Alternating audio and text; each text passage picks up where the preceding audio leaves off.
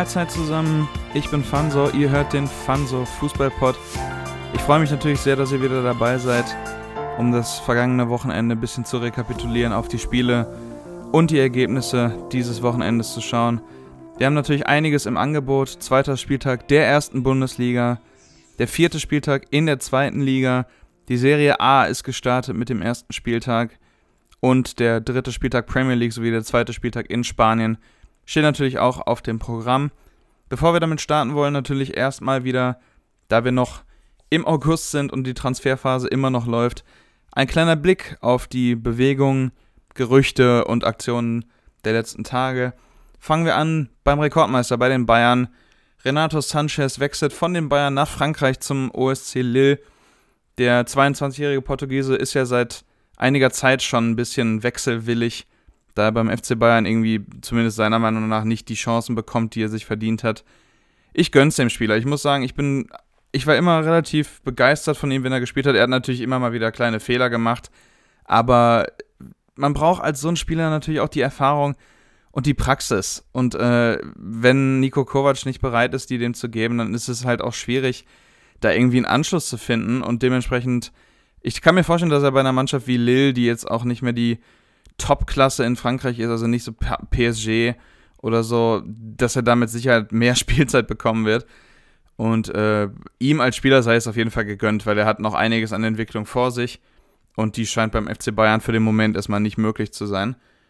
Äh, des Weiteren ist der FCB wohl interessiert am spanischen Mittelfeldspieler Marc Roca von Espanyol Barcelona. Der hat auch bei der U21 EM eine Rolle in der spanischen Mannschaft gespielt, die die deutsche Mannschaft, glaube ich, im Finale besiegt hat, wenn ich es richtig im Kopf habe. Ähm, da scheinen wohl Gespräche noch auszustehen, aber wer weiß, wir werden bestimmt in den nächsten Tagen vor Transferschluss Anfang September da noch einiges hören. International hat Neapel ein bisschen für Aufsehen gesorgt. Die haben den mexikanischen Nationalspieler Hirving oder Hirving oder äh, wie auch immer Lozano verpflichtet, der vor allen Dingen deutschen Fans mit Sicherheit noch ein Begriff ist durch sein Tor bei der 1-0-Niederlage gegen Mexiko bei der WM 2018, die jetzt in einer sehr schmachvollen für die deutsche Nationalmannschaft wurde. Also Lozano von der PSW Eindhoven jetzt auf dem Weg nach Neapel. Ich glaube auch Rekordeinkauf des Vereins mit irgendwie 240 Millionen oder irgendwas in dem Bereich. Zurück in der Bundesliga äh, kümmert sich Werder Bremen momentan in Gesprächen um Nabil Bentaleb vom FC Schalke 04. Der 24-Jährige hat ja bei Schalke nicht den allerbesten Stand, zumindest nach Kicker-Informationen sage ich das jetzt einfach mal so. Und äh, Werder kann nach dem, ja, man könnte schon sagen, verpatzten Saisonstart bestimmt auch ein bisschen Hilfe gebrauchen.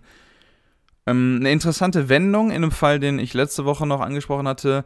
Mauro Icardi wird wohl anscheinend doch bei Inter Mailand bleiben. Also ich habe das Gefühl, dass die Gespräche mit Neapel da schon relativ weit waren tatsächlich.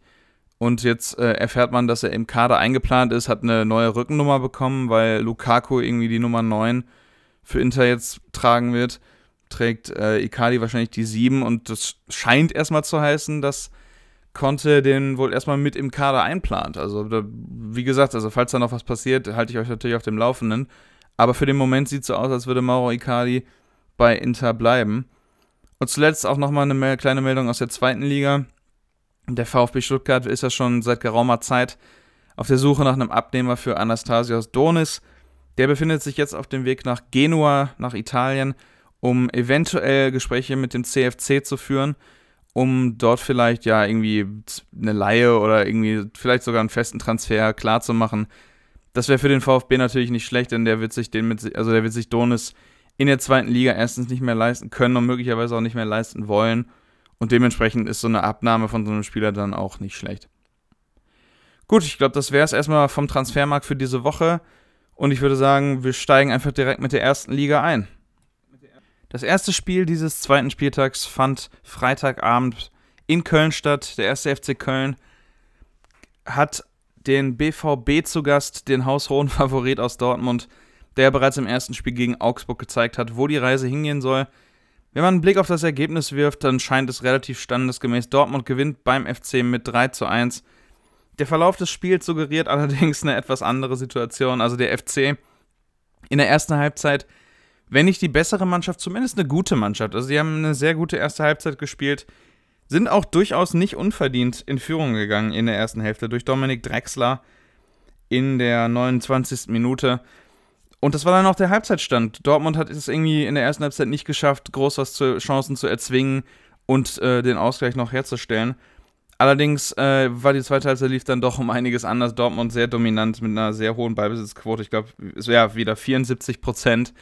Ähm, und aus dieser Dominanz konnten sie dann doch auch Ertrag schlagen. In der 70. Minute Jaden Sancho mit dem Ausgleich. Und äh, dann kurz vor dem Ende des Spiels Lukas Piszczek mit einem tollen Zweikampf auf der rechten Seite schlägt die Flanke rein. Timo Horn unterläuft die Flanke so ein bisschen und irgendwie sind auch die Verteidiger nicht energisch genug und dann kommt Hakimi per Kopf an den Ball, köpft rein und Dortmund führt mit 2 zu 1. Und dann letztlich der Konter, der den Paco Alcácer abschließt mit einem 3-1. Also, man könnte sagen, irgendwo der, der Sieg halt schon vorhergesehen, aber das, das Spiel in der Weise absolut nicht. Also, Köln war durchaus dabei, hat durchaus mitgemacht. Das muss man, also da können die sich nichts vorwerfen. Gerade für einen Aufsteiger, auch wenn Köln jetzt nicht der klassische Aufsteiger ist. Ähm, dennoch, wie gesagt, natürlich die Niederlage ärgerlich. Gerade aufgrund der starken ersten Halbzeit. Und auch weil der Verein einige Chancen hatte. Wie gesagt, das kann man durchaus sagen. Also Köln hatte Chancen, eventuell sogar noch den zweiten Treffer nachzulegen. Und dementsprechend vielleicht eine gewisse Enttäuschung, aber man muss das Ganze realistisch sehen. Köln hat ein ziemlich schweres Auftaktprogramm. Wie gesagt, letzte Woche hatten wir also das Gastspiel beim VfL Wolfsburg, jetzt Dortmund, jetzt ist äh, zu Gast in Freiburg als nächstes, dann zu Hause gegen Gladbach, dann, dann geht es nach München zu den Bayern, dann Hertha. Also, das ist nicht unbedingt das einfachste Auftaktprogramm aller Zeiten. Und dementsprechend muss man da zufrieden sein, auch mal mit, nicht unbedingt mit dem Ergebnis, aber mit dem Spielverlauf. Und ich denke, das kann der FC mit Sicherheit sein. Der Samstagnachmittag beginnt für uns in Hoffenheim, wo die TSG nach der Niederlage in Frankfurt Werder Bremen zu Gast hat und das Spiel mit 3 zu 2 gegen die Bremer gewinnen konnte. Relativ knappes Ergebnis, auch relativ knappes Spiel, kann man definitiv sagen. Bremen auch in der Offensive durchaus gefällig, schließt äh, den ersten Angriff erfolgreich ab zum 1 zu 0 in der 42. Minute. Nach einer Ecke war es, glaube ich, durch Niklas Füllkrug. Äh, Hoffenheim kommt kurz nach der Pause dann zum Ausgleich durch Bicakcic und setzt gleich den Doppelschlag hinterher durch Bebu, der das 2 zu 1 erzielt. Dann erzielt, ich, ich weiß nicht welch, ich kann euch nicht die genaue Minute sagen, aber Niklas Füllkrug den eigentlichen Ausgleich zum 2 zu 2, der wird jedoch zurückgepfiffen vom Schiedsrichter bzw. vom Videobeweis, weil dabei ein Handspiel vorliegen soll.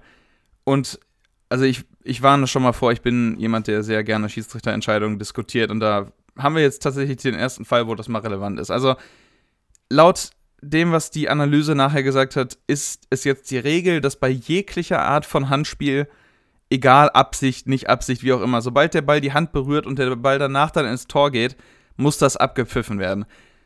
Und das ist in, meiner, in meinen Augen einfach eine komplett schwachsinnige Regel. Also ich weiß nicht, ich, ich, vielleicht habt ihr die Szene von Niklas Füllkrug gesehen in der in Sportschau oder sonst was, irgendwelchen Wiederholungen also das ist in meinen Augen absolut kein Handspiel. Niklas Füllkrug geht mit dem Kopf zum Ball. Er sieht den Ball quasi nicht mehr, weil er die Augen schließt, während er den Kopfball anvisiert. Dann ist gleichzeitig noch der Körper vom Verteidiger, ich glaube Kevin Vogt von äh, TSG war es, irgendwie noch da dran. Also keine Ahnung, der Füllkrug kann da nichts kontrollieren und der Ball mag vielleicht irgendwie leicht den Arm berühren. Das ist in meinen Augen kein Handspiel und das sollte auch nicht abgepfiffen werden. Das ist dann ein reguläres Tor. Und äh, gut, ich meine, also wie gesagt, wenn man sich den Spielverlauf anschaut, zum Glück hat es nicht die Entscheidung im Endeffekt gebracht, die wir sonst so von anderen Spielen teilweise kennen. Denn Yuya Osako hat danach trotzdem noch den Ausgleich für Bremen erzielt, obwohl sie zu dem Zeitpunkt schon in Unterzahl waren, weil Johannes Eggestein mit der gelb-roten Karte vom Platz flog. Die TSG kommt allerdings nochmal zurück und kann durch Kader Jabek den 3 zu 2 Siegtreffer erzielen und feiert damit den ersten Erfolg in dieser Saison, während Bremen die beiden ersten Spiele verliert und damit mit null Punkten dasteht. Also mit Sicherheit unzufrieden, keine Frage. Also Niklas Füllkrug hat auch in einem Interview irgendwas davon gesagt, dass er die Schiedsrichterleistung halt sehr schwach fand und so, sowas nicht nachvollziehen kann. Und man liest ja momentan irgendwie viel darüber, dass Leute mit neuen Regeln oder Schiedsrichterleistung allgemein nicht zufrieden sind, weil die den Fußball kaputt machen oder so. Also ganz so schwarz sehe ich das nicht, das muss ich zugeben. Aber dennoch, also wenn, wenn solche Sachen Spieler entscheiden, ist es natürlich ärgerlich. In dem Fall haben sie es nicht, weil Bremen zurückkam, trotzdem den Ausgleich erzielte und dann eben auch aufgrund von eigener schwacher Verteidigung gegen Kader Jabek dann durchaus auch irgendwo verdient dann noch den letzten Treffer kassiert. Im rheinischen Duell des Samstagnachmittags zwischen der Fortuna aus Düsseldorf und Bayer Leverkusen gab es ebenfalls einen 1:3 Sieg für die Gastmannschaft, ähnlich wie in Köln. Bayer Leverkusen besonders in der ersten Halbzeit klar die dominante Mannschaft, offensiv einfach die Fortuna mehr oder weniger auseinandergespielt. Also das war wirklich auch einfach schön anzusehen. Die Tore super herausgespielt. Dann das erste Tor mit ein bisschen Pech, dass das sich um Eigentor handelt von Louis Baker, der den äh, Pass in die Mitte von Kevin Volland klären will, allerdings nicht irgendwie voll hinter den Ball kommt und dann dementsprechend der Ball ins Tor abgefälscht wird. Der zweite Treffer dann ein bisschen zufällig, also irgendwie ein schnell ausgeführter Freistoß von, ich glaube, dem hierbei war es, der den Freistoß ausführt. Ja, ja, richtig. Und ähm, Charles Arangis, der Chilene, bekommt den Ball an die Brust, nicht an den Arm, wie der Videobeweis danach klarstellt, und äh, schießt oben ins rechte Eck zum 2 zu 0.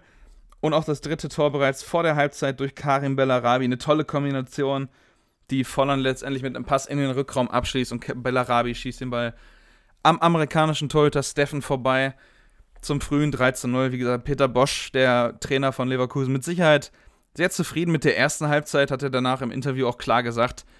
Und die Leistung wurde dann in der zweiten Halbzeit ein bisschen ruhiger. Düsseldorf hatte kaum zwingende Möglichkeiten, das muss man auch zugestehen. Also Bayers Abwehr, wie gesagt, ich habe letzte Woche gesagt, die ist nicht sattelfest gegen Paderborn gewesen. Dennoch, in dem Moment sah es nicht schlecht aus, auch wenn dann in der 82. Minute noch der Anschlusstreffer fällt durch Alfredo Morales. Dennoch kann man sagen, insgesamt eine gute Leistung von Bayer. Die Fortuna nach dem Sieg in Bremen wieder so ein bisschen auf den Boden zurückgeholt. Und ähm, wir werden sehen, wie es für beide Mannschaften weitergeht. Bayer auf jeden Fall mit sechs Punkten, eine von den Mannschaften, die beide Spiele bisher gewinnen konnten, oben dabei. Und das scheint ja auch das Ziel für die Saison der Werkself zu sein. Das nächste Spiel, was wir auf dem Plan haben, ist ebenfalls ein 1 zu 3. Und erneut ist es eine Mannschaft aus NRW, die da den Erfolg davon trägt. Borussia Mönchengladbach gewinnt beim FSV Mainz 05 mit 1 zu 3. Auch das ein, wenn man sich das Ergebnis anhört, ein Spiel, was, also ein Sieg, der irgendwie verdient klingt. Ne? Es ist die, der Favorit gegen Mainz. Wir haben das Aufeinandertreffen zweier, wie das irgendwie gefühlt hundertmal betont wurde, guter Freunde in den Trainern der beiden Mannschaften, Sandro Schwarz und Marco Rose, die ja beide ihre spielerische Zeit in Mainz unter Jürgen Klopp verbracht haben. Deswegen muss das nochmal kurz erwähnt werden, weil das bereits hundertmal erzählt wurde. Mainz geht äh, früh in der ersten Halbzeit in Führung, in der 18. Minute nach einer Ecke köpft Robin Quaison den Ball ins Tor. Die 1-0-Führung hielt allerdings nur 13 Minuten, als der österreichische Neuzugang Stefan Leiner von RB Salzburg den ja mehr oder weniger Marco Rose gleich mitgebracht hat, auch das wurde ein, zwei Mal so genannt, äh, den Ausgleich erzielt nach ähm, einem schönen Schuss. Dann Gladbach mit einem Doppelschlag zum Ende des Spiels. Erstmal ein direkter Freistoß von Alassane Player, dem französischen Stürmer. Wobei man sagen muss, ein direkter Freistoß, da denkt man immer an den schönen Schuss irgendwie oben in den Winkel. Er hat irgendwie flach an der Mauer vorbeigeschossen oder durch die Mauer durch sogar. Und im Grunde ist Florian Müller eigentlich da. Also er müsste den Ball haben, aber irgendwie rutscht er ihm unter der Hand durch. Also das war in meinen Augen vielleicht kein klassischer Torwartfehler, aber zumindest eine ziemlich, also eine Unsicherheit, die das Tor durchaus auch mit verschuldet hat. Das kann man definitiv sagen. Und der dritte Treffer danach dann durch äh, Sekunde, äh, durch den Neuzugang von Schalke 04 durch Breel Embolo natürlich. Äh, Konter klassisch ausgespielt und äh, versenkt. Embolo mit seinem ersten Tor für die Schalker. Wie gesagt, ich habe schon gesagt, ich hoffe, dass er nach seiner Verletzungsmisere endlich mal so ein bisschen zur Ruhe kommt und in Gladbach vielleicht ein bisschen ankommt, um da Erfolge mit der Mannschaft zu feiern. Und äh, Mainz, wie gesagt, nach der zweiten Niederlage in Folge bereits von Anfang an unter Druck. Auch das Pokalspiel in Kaiserslautern ging ja verloren. Dementsprechend kein guter Auftakt für den selbsternannten Karnevalsverein. Und äh, anscheinend äh, sieht es momentan so aus, dass zum Beispiel auch die wichtigen Spieler wie Mateta nicht in den nächsten Wochen noch mit, also schon mitwirken können. Und es ist ziemlich wichtig, gerade wenn es irgendwie in den nächsten beiden Wochen gegen Bayern, äh, bei den, also in Bayern gegen den FC Bayern geht und dann zu Hause gegen die Hertha aus Berlin. In Augsburg dagegen wurde am Wochenende Bundesliga-Geschichte geschrieben. Nicht nur, dass es sich um das einzige Unentschieden des Samstagnachmittag handelte, auch ist es der erste Bundesliga-Punkt das erste Bundesliga-Tor und der erste Bundesliga-Platzverweis überhaupt für den ersten FC Union Berlin. Der es schaffte, in Augsburg ein 1 zu 1 zu holen und damit, wie gesagt, den ersten Punkt überhaupt in der Bundesliga in der Vereinsgeschichte. Äh, für Augsburg traf in der zweiten Hälfte Ruben Vargas, der Schweizer, mit dem 1 zu 0 in der 59. Minute. Union spielte jedoch auch gut mit und schaffte es in der 80. spät durch Sebastian Andersson zum Ausgleich. Wie gesagt, das erste Tor überhaupt für den Hauptstadtklub. Und in der 83. Minute, wie gesagt, eine rote Karte für Kevin Schlotterbeck für ein grobes Foulspiel gegen Florian Niederlechner. Also da kann man wirklich froh sein, dass er, also wenn ihr euch die Szene anseht, äh, Schlotterbeck geht schon hart in Richtung Knie von Niederlechner mit dem Fuß und wenn er den nur ein bisschen anders trifft, kann es sein, dass das Knie wirklich komplett kaputt ist. Da kann man froh sein, dass äh, Niederlechner wohl nichts Schlimmeres passiert ist. Und äh, die rote Karte dementsprechend definitiv richtig. Also da kann man dem Schiedsrichter gar keine Vorwürfe machen. Ähm, was, das, was den Spielverlauf insgesamt angeht, beide Mannschaften durchaus mit Chancen, beide Mannschaften relativ ähm, gut dabei. Beide hatten äh, relativ ausgeglichene Ballbesitzquoten. Also da kann man im Prinzip insgesamt von einem auch gerechten Unentschieden sprechen. Keiner war absolut favorisiert oder wesentlich besser als die andere Mannschaft. Das wird wahrscheinlich in der nächsten Woche für beide Mannschaften so ein bisschen schwieriger werden, denn für Augsburg geht es, glaube ich, jetzt nach Bremen und Union wird sich zwar über den Punkt jetzt erstmal so ein bisschen freuen, aber das nächste Heimspiel ist dann gegen Borussia Dortmund und da werden die Erwartungen möglicherweise wieder ein kleines bisschen zurückgeschraubt werden. In Paderborn kehrt die Bundesliga wieder ein. Der SCP mit seinem ersten Heimspiel diese Saison gegen den SC Freiburg. Allerdings leider auch, also leider für Paderborn-Fans, auch nicht so von Erfolg geprägt wie das letzte Spiel gegen Leverkusen. 1 zu 3 verloren gegen Freiburg. Freiburg dagegen sechs Punkte aus den ersten beiden Spielen nach dem Sieg zu Hause gegen Mainz. Wird Christian Streich damit durchaus zufrieden sein können. Auch er hat im Interview gesagt, er ist zwar nicht hundertprozentig mit der Leistung zufrieden, aber man muss halt auf die Ergebnisse schauen. Und danach äh, kann man sich durchaus richten. Äh, Paderborn am Anfang durchaus gut gespielt, äh, gut mitgemacht. Streli Mamba bringt den SCP sogar sehr früh in der dritten Minute schon in Führung. Der Ausgleich dann durch Waldschmidt durch einen Elfmeter. Ähm, ich glaube, es war ein Handelfmeter, der, also bei einer Grätsche ähm, will der Freiburger Verteidiger Günther den Ball in die Mitte bringen und Strohdig hat den Arm dann einfach zu hoch. In der Grätsche, also die, die Situation kennen wir mittlerweile, das war auch eine relativ klare Entscheidung des Schiedsrichters. Der Arm über dem Körper, dann nimmt er den, den, den Platz weg, er trifft den Arm, also ganz simpel. Richtige Entscheidung, Waldschmidt versenkt den Elfmeter gekonnt. Ähm, und dann spielt Paderborn im Grunde bis, zum, bis zur Halbzeit eigentlich ganz gut, auch ganz gefällig, offensiv versucht einiges. Und dann ein langer Ball aus der Freiburger Abwehr und Nils Petersen überrumpelt den Paderborner Verteidiger und kriegt den Ball auch noch am Torwart vorbei zum 2 zu 1 für den SCF. Also ein Halbzeitstand, ein bisschen schmeichelhaft könnte man sagen, aber das ist halt dann in dem Moment auch eine gewisse Effizienz, das zu schaffen, dann äh, diesen Treffer zu erzielen. In der zweiten Halbzeit, wie gesagt, Paderborn mit ziemlich viel Druck, hat viel versucht, hatte auch mehr Ballbesitz und ähm, konnte da allerdings leider aus, wie gesagt, erneut aus Paderborner Sicht kein Kapital draus schlagen. Stattdessen erzielte der SC Freiburg den dritten Treffer durch den Koreaner Kwon nach einer tollen Einzelaktion von Lukas Höhler, der den Ball gegen den Paderborner Verteidiger gewinnen konnte. Vielleicht gibt es nächste Woche für Paderborn mehr Grund zu jubeln, wenn es nach Wolfsburg geht. Der SC Freiburg spielt vor der Länderspielpause zu Hause gegen den ersten FC Köln. Zum Finale des Samstags kommen wir jetzt zum Abendspiel oder wie man es wahrscheinlich in der Zukunft nennen wird, das Triple Lewandowski. Schalke gegen Bayern 0 zu 3, alle drei Tore durch Robert Lewandowski. Das erste per Elfmeter in der 20. Dann in der 50. und in der 75. schließlich der Deckel drauf. 3 zu 0 für Bayern München. Das Ergebnis klingt klarer, als das Spiel war. Also Schalke war definitiv unterlegen, das ist gar keine Frage. Auch der Ballbesitz von 66% für die Bayern spricht dafür. Dennoch hat Schalke einige gute Aktionen gehabt und auch da müssen wir traurigerweise leider eine gewisse Kritik an den Schiedsrichter anwenden. Also es gab drei Szenen, in denen Schalke legitim einen Elfmeter hat fordern können für Handspiele Und äh, ich meine, gut, also die eine Szene war in meinen Augen nicht unbedingt was, aber zumindest zwei, zwei Elfmeter durch Handspiele hätte Schalke durchaus bekommen können. Und zu dem Zeitpunkt stand es dann halt 2 zu 0. Und wenn Schalke zwei Elfmeter bekommt und zwei Tore daraus resultieren, auf einmal steht es dann unentschieden. Also das ist, wie gesagt, Bremen hat zumindest nach dem nicht gegebenen Tor noch das eigene Tor gemacht. Schalke war dazu nicht in der Lage.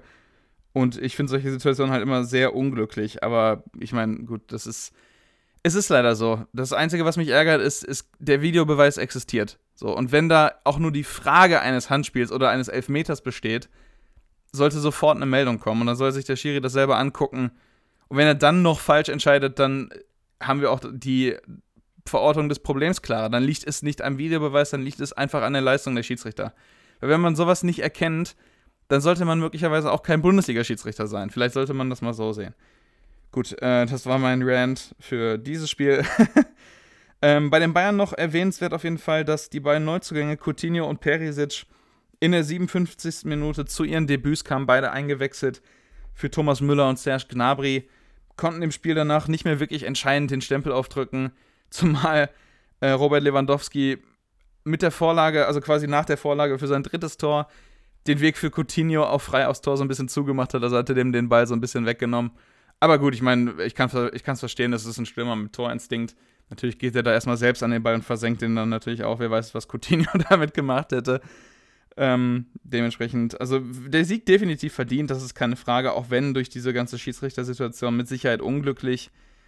Aber ähm, Bayern feiert auf jeden Fall den ersten Saisonsieg nach dem Unentschieden gegen die Hertha zu Hause und spielt jetzt vor der Länderspielpause zu Hause nochmal gegen Mainz 05.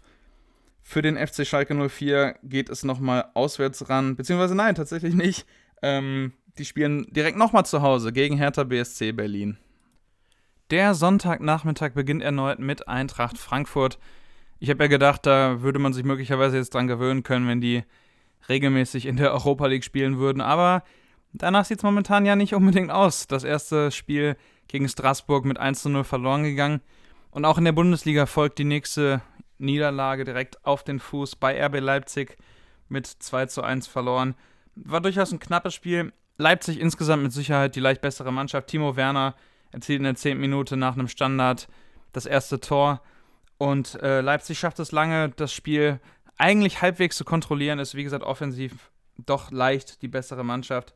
Auch wenn Frankfurt am Ende des Tages natürlich mehr Beibesitz hat aufgrund des langen Rückstands. Yusuf Paulsen mit einem Volley durch die Hosenträger von Kevin Trapp das 2 zu 0 in der 80. Minute. Paciencia kann nur noch den Anschluss für Frankfurt anbringen und so bleibt es beim 2-1 Leipzig mit den ersten beiden Siegen aus zwei Spielen. Natürlich auch weiterhin oben dabei. Für Frankfurt, ja gut, ich meine, das Europa League-Spiel steht natürlich jetzt klar im Fokus. Und ähm, ich, ich frage mich schon, inwiefern da jetzt eine Rotation überhaupt wirklich Sinn macht. Denn bei dem Spiel, nach einem 1 zu 0 im Hinspiel, Auswärtstor wird schwierig und solche Sachen. Da muss man schon die beste Elf spielen lassen. Also da gibt es jetzt keinen wirklichen Sinn mehr für Rotation. Du musst jetzt die besten Leute einsetzen, um noch eine Chance haben, da irgendwie weiterzukommen. Und es wird mit Sicherheit nicht einfach. Aber immerhin, wenn es nicht klappen sollte, hat Frankfurt dieses Jahr wahrscheinlich weniger Sonntagsspiele als in der letzten Saison, wo sie immerhin ins Halbfinale der Europa League gekommen sind. Ein definitiver Teilnehmer der Europa League Gruppenphase ist der VfL Wolfsburg der den zweiten Spieltag in Berlin bei der Hertha beschließt und das auch relativ erfolgreich. Zunächst erstmal sind ja beide Mannschaften allgemein relativ erfolgreich in die Saison gestartet. Äh, Hertha hat den Bayern einen Punkt in München abgezwungen beim 2:2 im Eröffnungsspiel und Wolfsburg besiegte zu Hause den ersten FC Köln mit 2:1. Das Spiel begann relativ kurios, als irgendwie bereits nach ein paar Minuten Hertha einen Elfmeter bekommen sollte. Der Schiedsrichter zeigte auf den Punkt nach einem Foul oder einem angeblichen Foul eher an Duda. Der Videoschiedsrichter meldete sich, ähm, Schiedsrichter kontrollierte die Szene nochmal, kam zurück und entschied dann, dass es kein Elfmeter ist. Und in meinen Augen ist das auch vollkommen richtig. Ich finde es gut, dass sich manche Schiedsrichter dann eben auch von den Fakten bewegen lassen, richtige Entscheidungen zu treffen. Und das hat der Schiri in dem Moment ganz klar getan. Nur ein paar Minuten später das ähnliche Szene auf der anderen Seite. Dieses Mal allerdings relativ tatsächlich zu, und relativ leicht zu erkennen, dass es ein Foul war.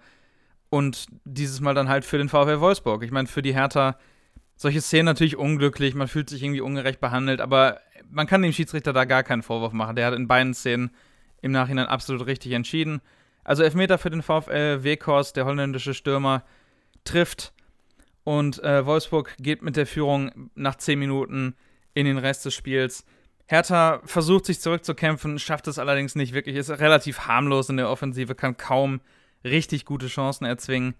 Und Wolfsburg macht spät im Spiel dann alles klar. Brekalo mit dem 2-0, ähm, ich glaube in der 82. Minute. Und Roussillon in der Nachspielzeit legt sogar noch den dritten oben drauf. Der dem Spielverlauf gesehen vermutlich ein wenig zu hoch im Nachhinein ist. Aber Wolfsburg wird sich nicht beschweren. Startet mit sechs Punkten in die Saison, relativ erfolgreich also. Und die Hertha nach dem Unentschieden gegen die Bayern mit einer Enttäuschung jetzt zu Hause 3 0 zu verlieren, ist natürlich durchaus unglücklich und dementsprechend werden die damit auch absolut nicht zufrieden sein können. Bevor wir nun die erste Halbzeit beschließen, wollen wir natürlich noch einen kurzen Blick auf die Ergebnisse der zweiten Fußball-Bundesliga werfen. Acht Spiele bisher gespielt. Heute kommt natürlich noch das Montagsspiel zwischen St. Pauli und Holstein Kiel. Der Freitag begann dabei relativ, ja, trist, könnte man sagen, zumindest als Fußballenthusiast. Zweimal 0 zu 0.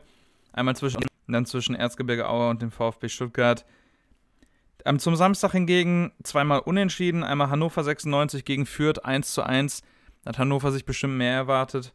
Dennoch Fürth relativ konstant in der Partie und ohne Großarten in der Defensive nur das eine Gegentor zulassen können. Daher mit dem Punkt mit Sicherheit zufrieden.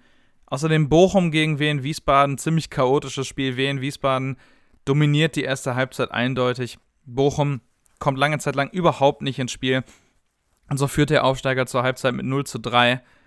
Und dann kommt Bochum zurück und äh, erzielt drei Tore in der zweiten Halbzeit und schafft es tatsächlich noch auszugleichen, wobei Trainer Robin Dutt selbst danach nicht allzu zufrieden klang, weil ihm die erste Halbzeit einfach überhaupt nicht gefallen hat. Jan Regensburg verliert zu Hause außerdem gegen Arminia Bielefeld mit 1 zu 3 Bielefeld. Wahrscheinlich momentan die positive Überraschung der Saison bisher. Relativ weit vorne dabei.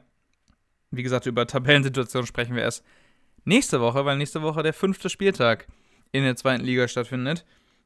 Und ich, wie gesagt, diese Regel habe, dass ich vor dem fünften Spieltag nicht wirklich über Tabellensituationen sprechen möchte, weil ich das für halbwegs sinnlos halte. Die Sonntagsspiele ähm, beschließen unter anderem der erste FC Nürnberg mit einem 1-0-Sieg gegen den VfL Osnabrück.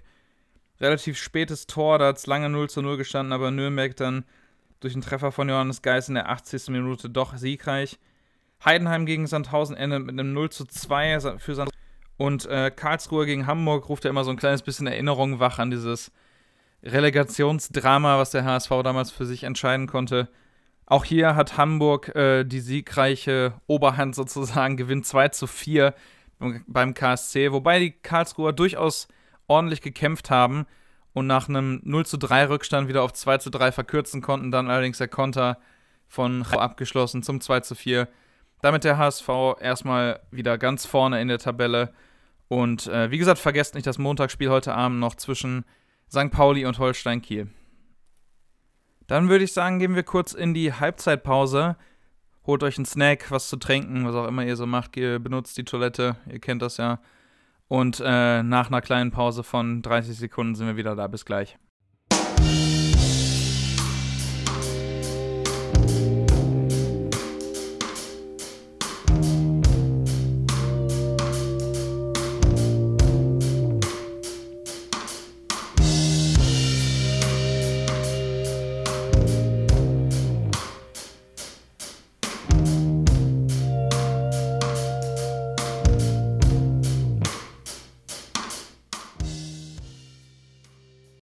Wir sind wieder da mit der zweiten Halbzeit zu euch gebracht von der Insel. Wir sind in England, die Premier League mit ihrem dritten Spieltag.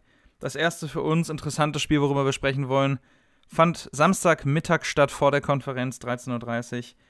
Norwich City gegen den FC Chelsea. 2 zu 3. Chelsea gewinnt bei Norwich, holt den ersten Saisonsieg. Knapp, aber nicht unverdient.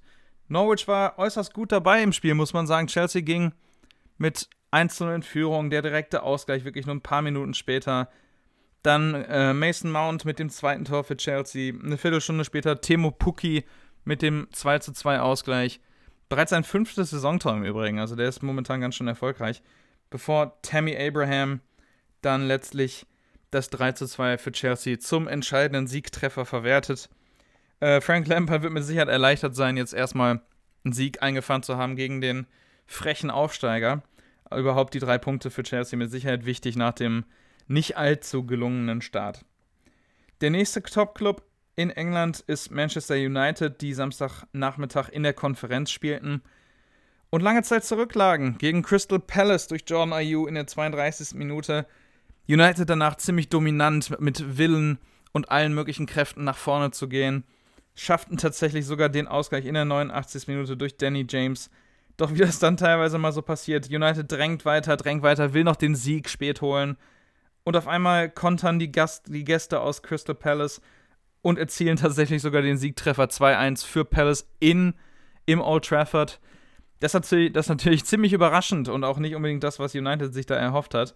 Crystal Palace, wie gesagt, äh, definitiver Überraschungssieger, wird absolut froh sein mit diesen drei Punkten, die sie mit Sicherheit auch im Saisonverlauf gebrauchen können. Der nächste Club, auf den wir natürlich eingehen werden, beziehungsweise die nächsten beiden Clubs, treffen im Topspiel aufeinander. Liverpool gegen Arsenal.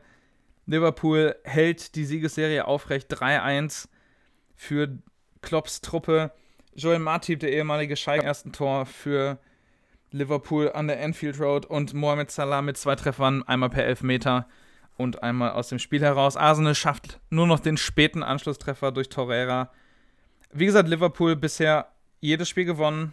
Adrian immer noch im Tor, diesmal ohne irgendeine Form von Unsicherheit, nicht so wie letzte Woche gegen Southampton. Und äh, bei Arsenal soweit ich es richtig gesehen habe, Özil weiterhin nicht klar, wie das da weitergeht. Also, ich meine, wir wollen eigentlich über Fußball reden, wir wollen schon über das Sportliche da reden, aber es ist natürlich ein interessantes Thema. Das Einzige, was man von Arsenal sportlich definitiv festhalten kann, ist, dass David Luiz keine allzu gute Partie hatte, der Neuzugang von Chelsea. Aber dennoch, äh, Arsenal ist die Frage, ob sie sich bei Liverpool groß was ausgerechnet haben. Das halte ich für relativ fraglich. Dennoch, Arsenal ja in den ersten beiden Partien siegreich. Von daher für den Moment auf jeden Fall ein ordentlicher Anfang und äh, mit Sicherheit spannende Saison vor Unai Emery und seinen Gunners.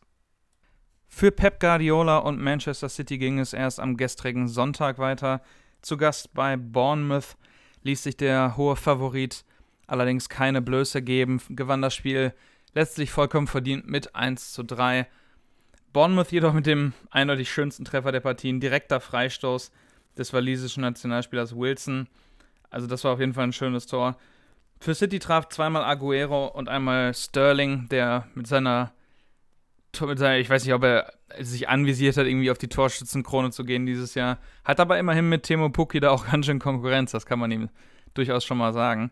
Aber City auf jeden Fall wieder an Liverpools Fersen und dementsprechend auch ein angesprochenes 3 zu 1 ist mit Sicherheit ein zufriedenstellendes Ergebnis. Wer garantiert nach diesem Spieltag nicht zufrieden sein wird, ist Tottenham, denn die haben ihr zweites Heimspiel in dieser Saison verloren gegen Newcastle mit 0 zu 1. Den Treffer erzielt der ehemalige Hoffenheimer Joel Linton. Der brasilianische Stürmer in der 27. Minute setzt sich gut durch gegen den Verteidiger, schießt unten ein, keine Chance für Hugo Loris. Tottenham schafft es tatsächlich nicht mehr zurückzukommen, spielt natürlich weiterhin sehr dominant im Rest der Halbzeit mit 80% Ballbesitz. Das ist schon ziemlich unglaublich. 80% auf das ganze Spiel. Also nicht nur nach dem Gegentor, sondern generell im ganzen Spiel 80% Ballbesitz. Das ist unfassbar. Dennoch, wie gesagt, nicht ertragreich. Tottenham verliert das erste Spiel diese Saison, ist jetzt mit vier Punkten aus den ersten drei Spielen mehr oder weniger mittelmäßig in die Saison gestartet und wird sich äh, wahrscheinlich anstrengen müssen, die äh, an die Spitze wieder zurückzurutschen, da die anderen Mannschaften bis auf Chelsea die jetzt auch in dem Fall immer die Ausnahme bilden, bisher kaum Federn gelassen haben. In Spanien konnte Real Madrid den Sieg der letzten Woche gegen Celta Vigo in dieser Woche zu Hause gegen Valladolid nicht wiederholen. Real ging erst relativ spät in der 82. Minute durch Karim Benzema in Führung. Doch dann kam es tatsächlich durch einen Fehler, an dem Toni Kroos beteiligt war, zum Ausgleich für die Außenseiter Sergi Guardiola, macht das 1 zu 1 und das Spiel endet eben auch mit diesem Unentschieden. Genauso endet das Spiel zwischen Getafe und Bilbao. Bilbao, die, wie gesagt, hatte ich ja mehrmals mit Sicherheit angesprochen, ziemlich überraschend letzte Woche im Heimspiel gegen Barcelona den Sieg erringen konnten. Trennen sich 1 zu 1 vom Überraschungs-Europa League-Teilnehmer. Celta Vigo, wie gesagt, letzte Woche verloren gegen Real Madrid, gewinnt 1 zu 0 gegen den FC Valencia. Leicht überraschend, wobei Vigo als Heimmannschaft stark gespielt hat und dementsprechend auch den Sieg verdient hatte. Der Uruguayer Fernandes mit dem einzigen Treffer der Partie. Und auch die zweite Partie von Atletico Madrid endete mit 1 zu 0 für den Favoriten bei Leganés. Der Portugiese João Felix, das neue große Riesentalent, mit der Vorlage für den eingewechselten Vitolo in der 71. Minute. Das war das einzige Tor der Partie. Atletico zweimal mit 1 zu 0. Minimalistisch, aber immerhin erfolgreich. Für die Niederlage im ersten Spiel letzte Woche des FC Barcelona bei Athletic Bilbao musste am zweiten Spieltag nun Betis Sevilla herhalten, wenn man das so nennen will. Barca besiegt Betis mit 5 zu 2 zu Hause und stellt somit den Ruf als klarer Favorit der Liga auf die Meisterschaft auch eindeutig wieder her. Bei Barcelona zweimal Griezmann erfolgreich, sowie Perez, Jordi Alba und Arturo Vidal. Des Weiteren sollte man erwähnen, dass der 16-jährige Fatih zu seinem Debüt für die Mannschaft kommt und gleich für eine Viertelstunde ziemlich für Aufsehen erregt, also Aufsehen erregt, meine Güte, ähm, indem er fast das sechste Tor für Barcelona und für das dritte Tor für Griezmann vorbereitet. Barca auf jeden Fall wieder in der Spur und wird mit Sicherheit auch keine Probleme in den nächsten Meisterschaftsspielen haben. Damit wechseln wir für den Moment erstmal nach Italien.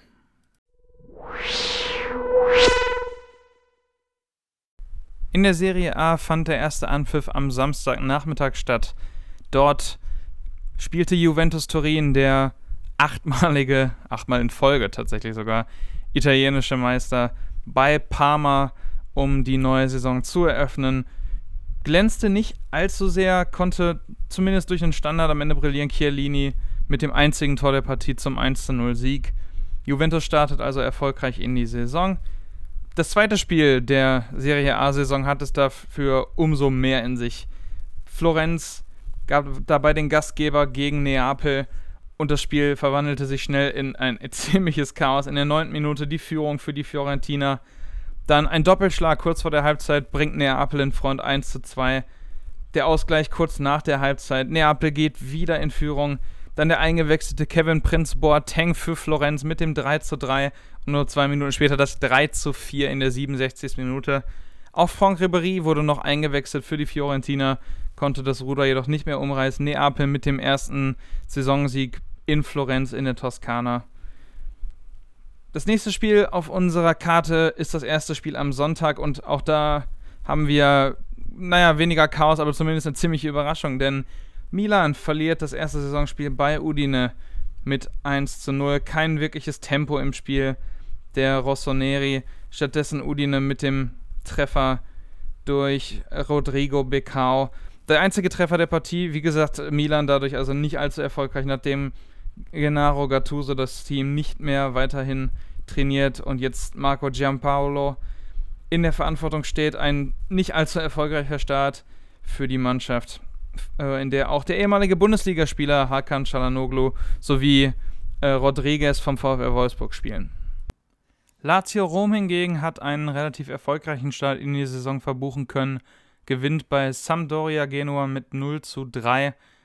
Der Dor ehemalige Dortmunder Ciro Immobile dabei mit zwei Toren, das andere durch den Argentinier Correa. Das ist allerdings erst das erste von zwei Duellen, bei denen Rom gegen Genua antritt. Tatsächlich spielt nämlich auch die Roma gegen einen Vertreter aus Genua, gegen den CFC. Dabei allerdings kommt es zu einem ausgeglicheneren Ergebnis, und zwar zu einem 3 zu 3, einem ziemlich hohen Unentschieden. Roma jeweils mit den Führungstreffern 1 zu 0, 2 zu 1 und 3 zu 2 geführt. Genua kann dreimal ausgleichen und verdient sich somit den Punkt in der italienischen Hauptstadt. Damit kommen wir zum Abschluss des heutigen Podcasts und fragen uns, wer sind denn im, am heutigen Wochenende die Gewinner und Verlierer des Tages? Bei Verlierern aus sportlicher Sicht, was die Bundesliga angeht, wahrscheinlich vor allem Werder Bremen zu nennen. Die 2 zu 3 Niederlage bei der TSG Hoffenheim, obwohl Bremen lange gut mitgespielt hat und ein wahrscheinlich reguläres Tor durch Niklas Füllkrug erzielt, was aufgrund eines Handspiels nicht zählt. Und da kommen wir auch schon zum zweiten Verlierer des Tages und dem eindeutig wichtigeren Thema, meiner Meinung nach zumindest. Verlierer des Tages auf der einen Seite die Schiedsrichter und auch gleichzeitig die Fußballregeln. Also dieses Tor nicht zählen zu lassen, ist in meinen Augen totaler Quatsch. Wir haben bei Schalke auch über das Thema gesprochen, dass den Schalkern zwei klare Handelfmeter verweigert werden. Also ich weiß nicht, dass Leute beschweren sich über den Videobeweis, ne, der Videobeweis ist so schlecht und was weiß ich. Ich bin ein großer Befürworter des Videobeweises. Ich bin der Meinung, dass wenn der richtig genutzt wird und wenn der transparent genutzt wird, ist es ein sehr gutes Mittel, um fußballerische Gerechtigkeit irgendwie sozusagen herbeizuführen. Wenn allerdings es tatsächlich stattfindet, dass ein Schiedsrichter sich den Videobeweis ansieht, also vom Videoschiedsrichter dazu angehalten wird, schau doch mal auf die Szene, guck mal, ob du da was falsch gemacht hast, und dann danach bei klaren Bildern immer noch falsche Entscheidungen trifft, wofür ist das ganze System dann effektiv? So, die Kritik darf nicht an den Videobeweis gehen, die Kritik geht an die Schiedsrichter, die anscheinend nicht clever genug sind oder nicht gut genug sind, die Regeln zu beherzigen und tatsächlich auch irgendwie dann richtig zu entscheiden. Das ist was, was ich absolut nicht verstehen kann und worüber man auch Kritik äußern sollte, weil einfach solche Entscheidungen gehen einfach schlichtweg nicht. Bremen kriegt, Bremen kriegt den Ausgleich nicht. Den, ich meine, gut, wie gesagt, ich habe ja gesagt, sie haben ihn danach erzielt. Aber auch Schalke, die zwei Handelfmeter verweigert bekommen, das ist in meinen Augen einfach lächerlich. So entstehen dann auch einfach, ich will nicht sagen Manipulation, aber zumindest Ergebnisse, die eigentlich so nicht zustande kommen sollten. Und deswegen Verlierer des Tages ganz klar auf der einen Seite Werder Bremen durch dieses, ja, eben auch mit vielleicht durch diese Schiedsrichterentscheidung, aber auf der anderen Seite ganz klar die Schiedsrichter und die in meinen Augen komplett undurchsichtige Handspielregel.